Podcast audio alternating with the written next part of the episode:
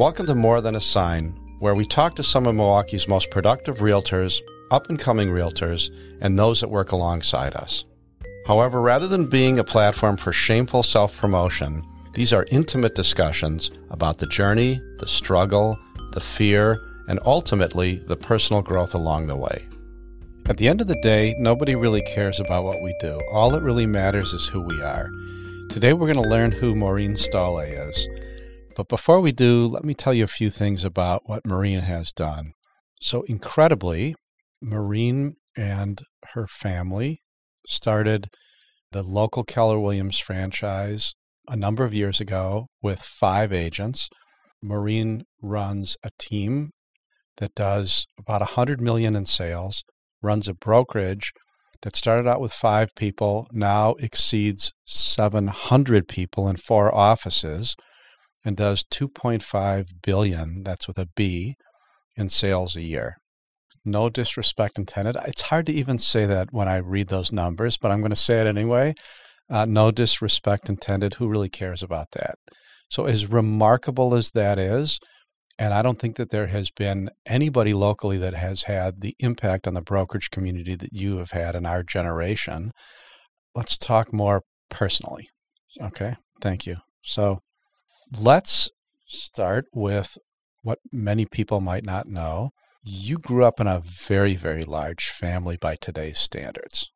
I did. I have 13 siblings. Incredible. Eight sisters, five brothers, same parents. And you fall where in the mix? I am number nine. Okay. So there's eight older and five younger. Incredible. What was that like growing up? I have no idea. I came, you know, with one brother, so I have no. Yeah, it was great. It was a it was a ton of fun. We were each other's best friends. Continued to be. Spend a lot of time. My parents were very intentional about where we grew up out further out, so we each other to play with every day. Um, didn't have next door neighbors close by. Didn't have kids. As we got a little older into grade school, element, you know, upper grade school, we had neighbor kids through the woods and you know, school friends, you get dropped off at the bus and you go running through the woods to see your friends. But we grew up a little further out. So we just spent a lot of time together, which was my, as we got older, we realized that was my dad's goal. Mm. Keep you tight. Most everybody is back in Milwaukee now. Incredible. There's only one sibling that doesn't live in Milwaukee. What a legacy they created, the two of them. Yeah, they did. What is the span of age from youngest to oldest? Uh, the differential of age? 20, roughly 20 years. So is that almost like having a cousin when you have a sibling that's 20 years older? I mean, they're out of the house before you're really like if you look at your is mm-hmm. Maggie's the youngest mm-hmm. and is Madonna, Madonna is the oldest. Okay. So it's not the typical sibling relationship. Growing Madonna was always a parent figure. Mm-hmm. The top three or so were more parental figures and she was married when I was in about so she got married literally right out of college and and so when we were growing up that differential mattered as adults. It disappears. Nobody pays any attention. Yeah. So your parents must have like deputized the oldest couple right? Oh absolutely. Right. absolutely. put them to work. Yeah the middle ones got away with everything. Mm-hmm. so where did you go to school? Uh, we all grew up at st eugene's okay. in Fox Point, uh, high school at Dominican High School. Mm-hmm. Some of the brothers went to Marquette High, and college went started at St. Catherine's in St. Paul, Minnesota, and finished at the University of Minnesota, Minneapolis. Fun. And then you went into fashion, right? I worked for Ralph Lauren in Chicago, mm-hmm. Mm-hmm. in the fragrance, actually fragrance industry. Okay, that was interesting. Based in Chicago, but worked. The company was obviously in New York, mm-hmm. and so I spent eight years and look at the impact that he's had on retail. And to be relevant, I heard that he started as a tie designer at Brooks Brothers in what was probably the 60s, went out on his own, let's say in the 70s, and he's as relevant 50 years later as he was back then. I know. Can you imagine still designing for the Olympics, all the Olympics uniforms? I mean, it's amazing. The ultimate influencer, for sure. Right. And that he can do everything from Purple Label, which is outrageously expensive, to outlet stores where he, what I understand is he makes all his money there. That can he can license his name across everything and still not dilute. I mean, it's really he's a great study for any of us. Mm-hmm. Yeah, those were those were interesting interesting years. That's where you really put your head down and you were really it was relationship building. You know, our accounts were all of the big department stores all over Chicago, and uh, for me, Chicago, and even into Milwaukee a little bit. I lived in Chicago, and the influence that he i mean we had to wear the clothes. We had to be the person. I mean he he definitely surrounded himself with his extended staff of people that were fit his brand. Mm-hmm. so what did you take away from that experience? I would say probably number one would be re- relationship building. When it comes to sales it was it's all about influencing.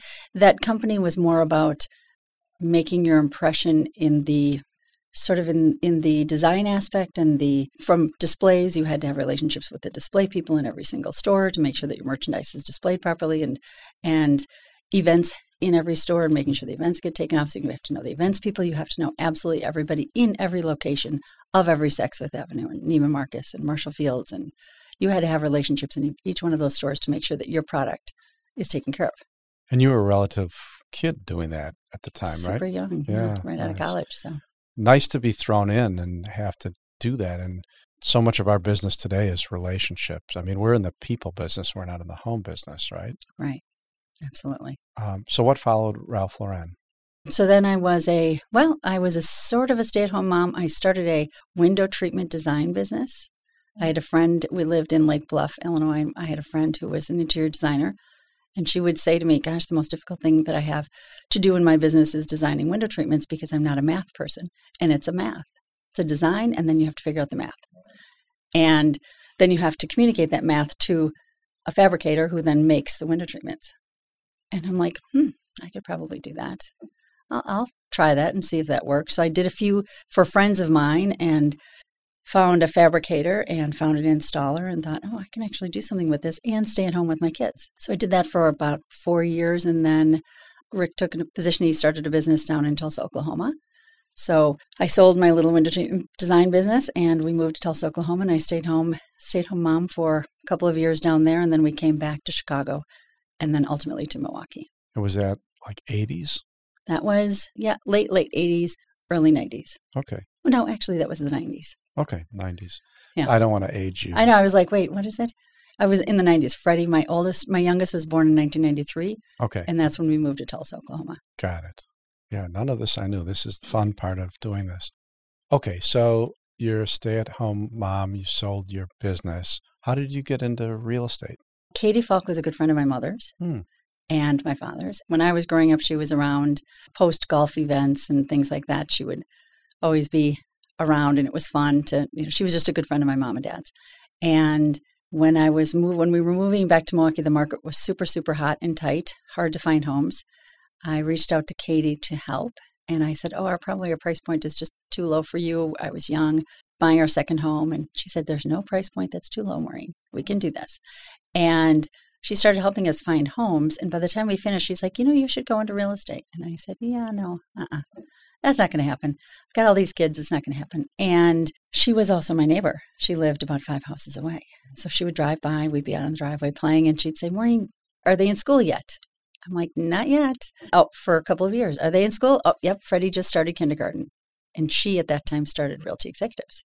So she said, Well, I could use you a couple days a week if you'd consider well, this could be fun if I did it maybe three mornings a week, give up three mornings, two or three hours a piece, mm-hmm. and just come in and help her. So that's how it started. And that probably didn't last for very long. It ended up probably being it's like maybe six months. All consuming, though, I would think. Like no, I, I was pretty strict on the oh, timing. were you good? Okay, but there wasn't. She had a need that I knew I could fill if I had my license. Hmm.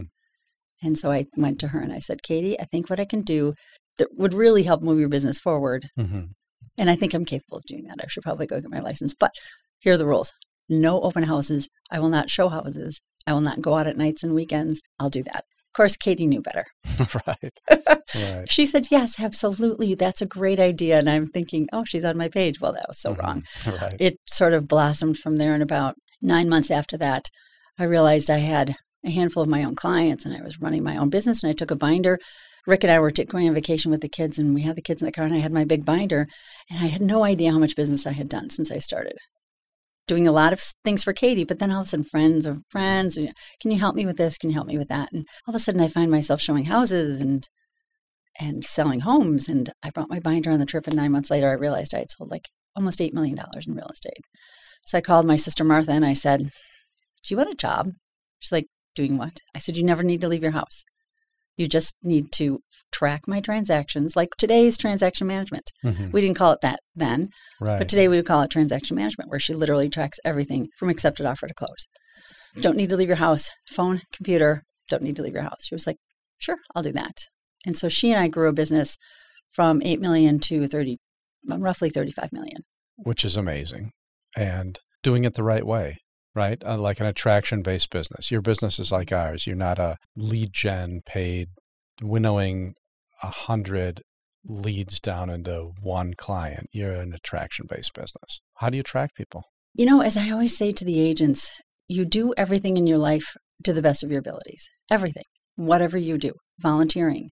If you're committed to a sports team, I play a lot of paddle and a lot of pickle and golf and tennis. Then it was mostly tennis. And since then, I've picked up all of those other sports, played a lot of paddle through the, through the winters. And you just, you're committed, you captain teams, you run volunteer organizations, you chair volunteer organizations, you do some philanthropy things, you run things at the school. When the kids were growing up, you do it all really, really well. And when you do those things really, really well, people say, she probably is a great real estate agent. Yeah. And absolutely. that's how I transitioned most of my business was really, really being committed to whatever it was I dove into. And by doing that, you know, you're able to take that and transition it into business. If I can serve them here, I can serve them there. And that was that's really how we grew the business. You know, it's funny, people, young agents, which I'm always happy to meet with, always make time for. So many of them say to me, What's the one thing? And I'm like, It's the everything. It's not the one thing you do, it's everything that you do. If you're going to be attraction based, like you said, you just have to be the type of person that people want to work with. Mm-hmm. So you're a risk taker, and you so you and Martha grew a really nice business inside another brokerage, successful every year, consistent, great reputation. You took a huge risk. What was that like? Mm-hmm. Interestingly, at the time, I didn't consider it a big risk. I know, uh, at the top of the game at Shorewest, and I woke up one day and I thought, hmm, it's August. I was going on vacation with my kids and my husband. And I'm thinking it's August and December is going to come soon and January is going to come again. And we've got to fight to be the best we can be and grow our business even further. And that just, for some reason, wasn't inspiring me at the time. So I went on vacation with my kids and I said to my husband, I think, I think we should start a small boutique brokerage. Just there's seven hundred people or so. yeah. Well, at the time, I was thinking, you know, you know, maybe get five or ten of our really good friends that we really respect, business seriously, obviously, but I also take the relationships with other real estate agents very seriously, and I make the time to get to know agents and understand their business, understand how they do their business, so that when we're in a transaction together, I know how this is going to go, right? And we know we have set expectations of each other, and so I thought, oh, I'm going to go out there and pick my top five, maybe 10 favorite real estate agents that I love to do business with and see if they want to do this with us. My family thought it was great. My kids said to me at the time, oh, let's name it. Let's do this. Where are you can have an office. This will be great. Oh, but by the way, we will never be in real estate with you. Not ever. Right. I was like, I looked at them all and I go, well, I have zero expectations of that. None whatsoever. Right. And so that was what we thought we were going to do. But the more I realized what is it, what I was looking for was how can I find a different, or how can I find a piece of this business that actually most real estate agents are unaware of? How can I make a difference in people's lives without selling the next house? What's missing in my business that I, I, I didn't know? So I said to my husband, I'm not sure it's starting a boutique. I think we need to sort of venture out and find out what's out there in this world that's different and not in Milwaukee. So we started researching companies and seeing, you know, what franchise companies got something that resonates with us. And if not, we'll go start boutique. That's fine. And we landed on Keller Williams. And mm-hmm. I, my husband had the first conversation with somebody in Keller Williams in corporate office. And he said to me, you know, I had this interesting conversation. This sort of resonates with who you are, what your mission is, what your goal is in this next step of your business. I think you should have a conversation with them. So I did. And then we spent about two months flying around the country, meeting with different people, going to different offices, going to different events. And we landed on the final event, which they call Mega Camp. And we're with a couple thousand people and listening to the way they were talking, I said to my husband, This resonates with me. Training and coaching agents, not only on how to sell real estate, but how to create a life worth living is what that's kind of a phrase they use, but a life, life worth living that real estate feeds, right? I'm like, that, that speaks to me. I think I might do something with this. Let's keep going with it. So we kept we probably spent another month and then I came back and I said, I think this is it. I think this is what I want to do. They provide the platform and we created the relationships with the agents. We attract the agents. We help train up new agents, experienced agents of all different levels. There's different levels of coaching and training that are available. And that to me was what I was looking for. Mm. I thought, okay, this is, it's not just waking up and selling another house tomorrow. It's actually making a difference in people's lives. This is amazing.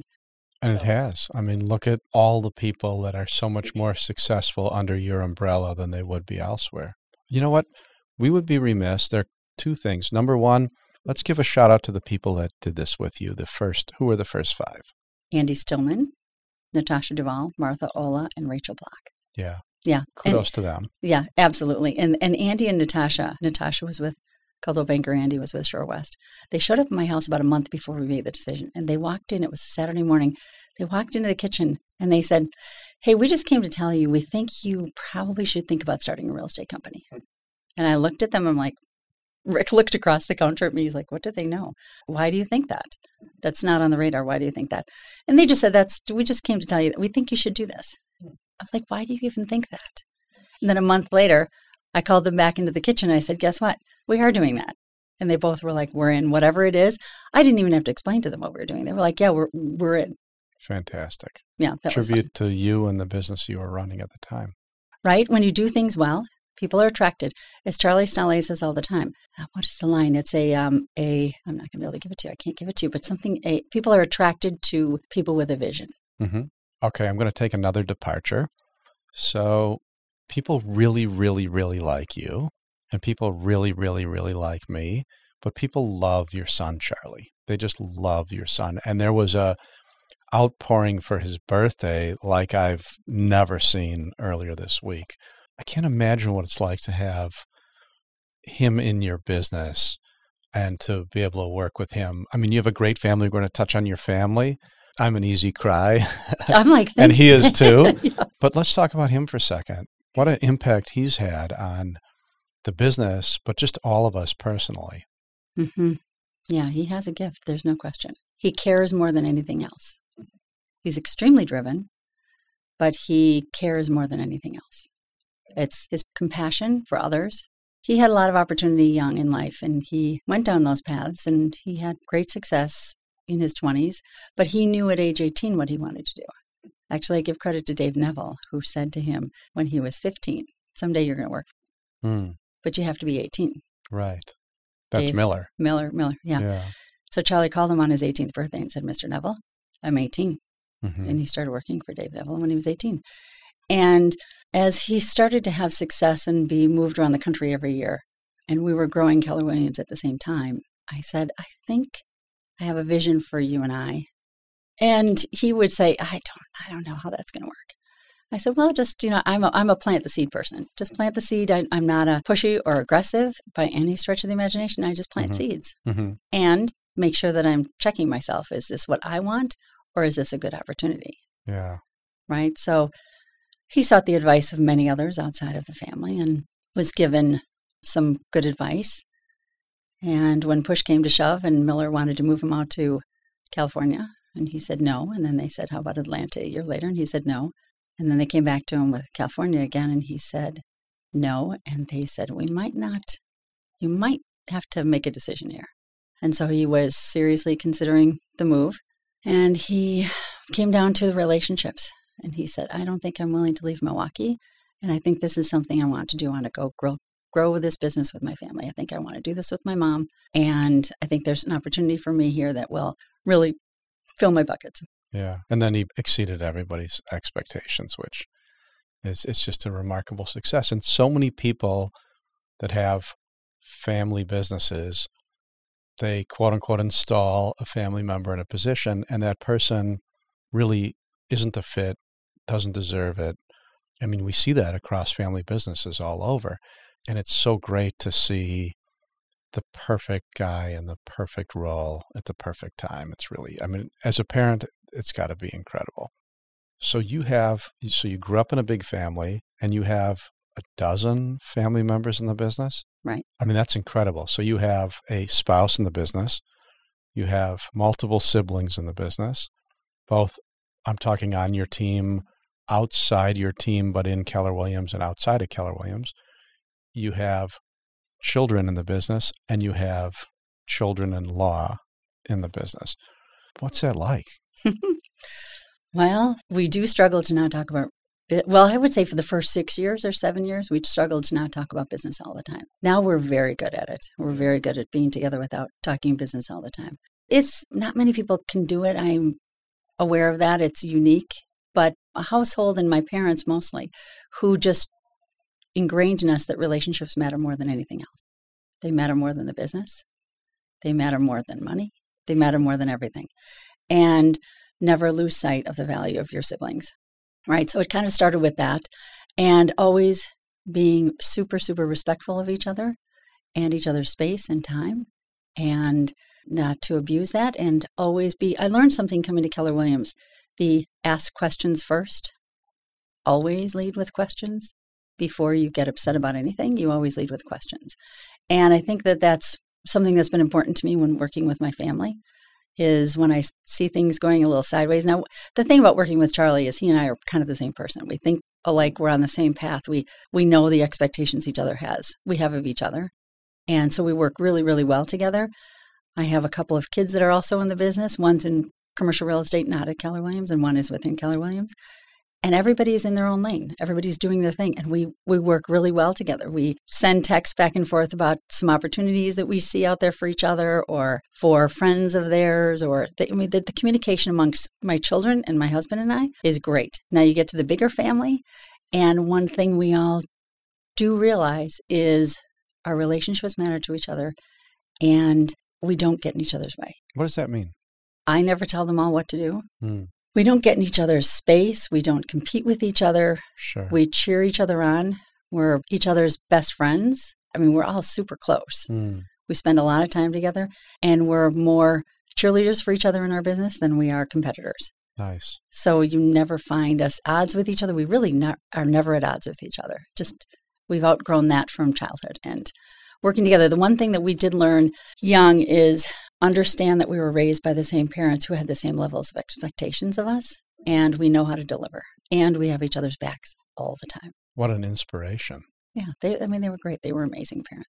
Mm-hmm. Do you still have either of them? No. That's tough, isn't it? Oh, so tough. It's so interesting. I um, was in a group this morning, a meeting this morning, and I said to them all, if you don't share your vision with those that matter in your life, there's no way they can support you.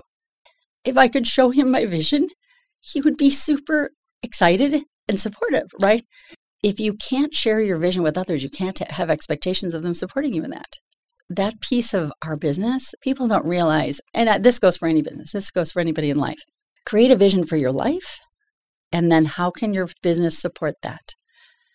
Then take that out and share that with those that matter most to you because they're the ones that can get on board with your vision and then support your business. But if you're doing this you know, oftentimes I see dual income couples who are in their own path and we don't talk about business when we get home and we try to keep things separate and come home and have a home life. If you can't share your vision and help each other and support each other achieve that vision, it's it's a little lonely out there. Mm-hmm. Right? So I'm really a big believer in creating a vision for your life and now go out and do the business that's going to support that vision. How has that vision changed? Like the vision, let's say 20 years ago and the vision today, right? We all become wiser and the things that matter change. So, how's that evolved? My vision for this business, I didn't have a vision for this business 20 years ago. I was raising kids. I was deep in the thick of raising kids, and my focus was raising my kids and bringing home extra income to support the life we wanted to live. Sure. That was 20 years ago. Simple, plain and simple. Didn't have anything bigger than that. Survival. I mean, yeah. great life, but you were in get it done mode. Right. And didn't think bigger, nor had anyone taught me to think bigger which is really interesting. Now I look back in my days with Ralph Lauren, pre kids, and I worked for, for Ralph Lauren into my second child. And then I stayed home after that. And I think even back then, how did nobody teach me how to have a vision for my life? It's so basic. And then going to Shorewest and a business and growing a business with Martha, and our kids were in high middle school and high school when we were really blowing it up big. And no one ever taught me how to create a vision for my life and then support a business, a business that can support that vision. And that concept would have helped me prioritize better. Now, my kids would say, Did she even work? Because I was at every sporting event, I was on committees, I was very, very involved in their life. So they didn't really think I worked very much. But I was spinning wheels during their downtime when they're in bed or when they're at school. Or when you talk about time blocking, I was the ultimate time blocker because I knew they came home for lunch every day. I was there every day. Right. So I, I knew my time with them was so valuable. I knew it long time ago that was my priority. So I didn't really have a vision for blowing up a big business even then. I just had to get it done, get it done, keep going, head down, keep going. People have expectations of you to help them find a home, to get their family settled, to help them figure out inspections and all those things that I just get it done, get it done, get it done, keep going. But then when I had the opportunity to sit back as my kids got older and realize what is it I really want to do with my life, I still didn't have a big enough vision because I didn't have anybody ahead of me to show me how that worked. So I thought this boutique was going to be my vision. But now I think one, maybe two years into Keller Williams is when I really realized the opportunity we were creating. And that's where we started to create the five year and 10 year plan. The line is a clear vision is attractive to, to talent. Yeah, that's a great line. It's true. Right. So I figured that out at about, I'd say, year one and into year two before Charlie came on board was whiteboarding out three year, five year, 10 year plan to people that were considering jumping on board with our organization. And in your particular case, you have three levels of that. You have your team vision, you have brokerage business with 700 agents and four offices, and then you have your life vision. Those are three kind of different things that you're managing. Mm-hmm. Yep. And again, I go back to the organization that is Keller Williams. There, that is where I learned how to segment those three, how to figure out what it is in my life I want to achieve, and then how to make each category feed that big vision. That is a concept nobody ever spent time talking about with me. I didn't have a vision for that. I didn't even grasp that. And now it's so clear to me that it's it's easy for me to communicate that to others. And in doing so, we've been able to help people, as you know, realize multiple streams of income. Right? I mean, that was something real estate agents said traditional real estate companies don't even understand the concept of multiple streams of income, much less how to even tap into what that can look like. So I, I credit that to the company that has taught me how to really create a vision for my life. And when you create a vision for your life, all of a sudden things become very clear on how to achieve that vision. What a nice place you find yourself. It didn't happen by accident. It was hard work, it was dedication, it was being the type of person you wanted to be, that your parents wanted you to be. And here you are. I mean, in 2022, like your life is probably nothing like you expected and so much better than you expected. Mm-hmm. Absolutely. It's so also interesting that, you know, my father was a big believer in making sure that family stayed close. Right? He had rules when you went to college, you couldn't go more than 300 miles away from home. Ideally, everybody ended up back in Milwaukee. And that was his vision, right?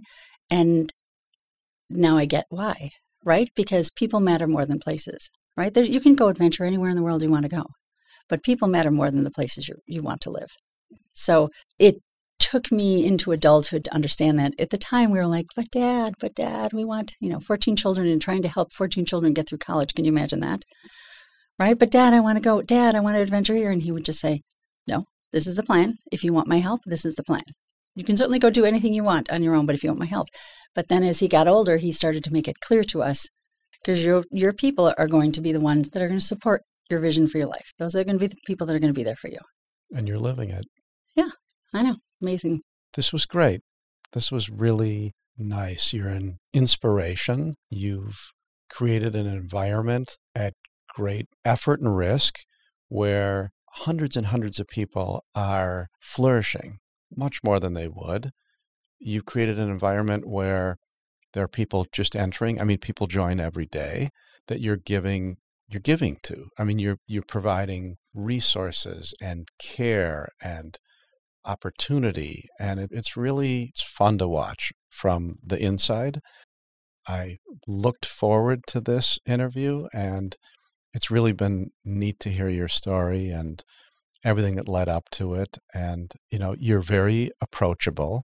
Anybody can approach you. You're always willing to give advice and to share and to brainstorm. And I would just invite, but I would invite anybody that needs inspiration on how to do it right. Not necessarily the little details of lead gen and all that, but the big picture, like how to be the type of person that people want to do business with. There's no one better to talk to than Maureen Stallé. You know, when you do what you love, and it's hard work, right? It's hard work. There's no question it's hard work. People think I work really, really hard, even though I sometimes go, mm, well, maybe I do, but maybe I don't. Maybe I play a lot of tennis and I play a lot of golf, and and truly, that's how I built my business was spending time with others. I get to have a lot of fun. My kind of fun is connecting with people, helping people. That's to me, that's exciting and fun. Seeing people grow, seeing their business and their lives change. Uh, what could possibly be more rewarding than that? It's a great legacy. Yeah, it's good.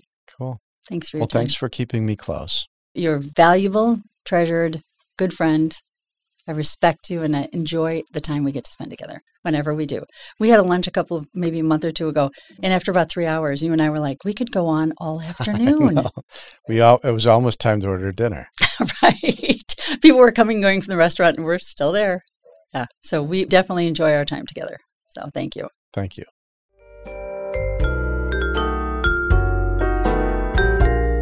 So I'd like to give a shout out to Podcast Town Studios, our producer, No Sleep for creating the music.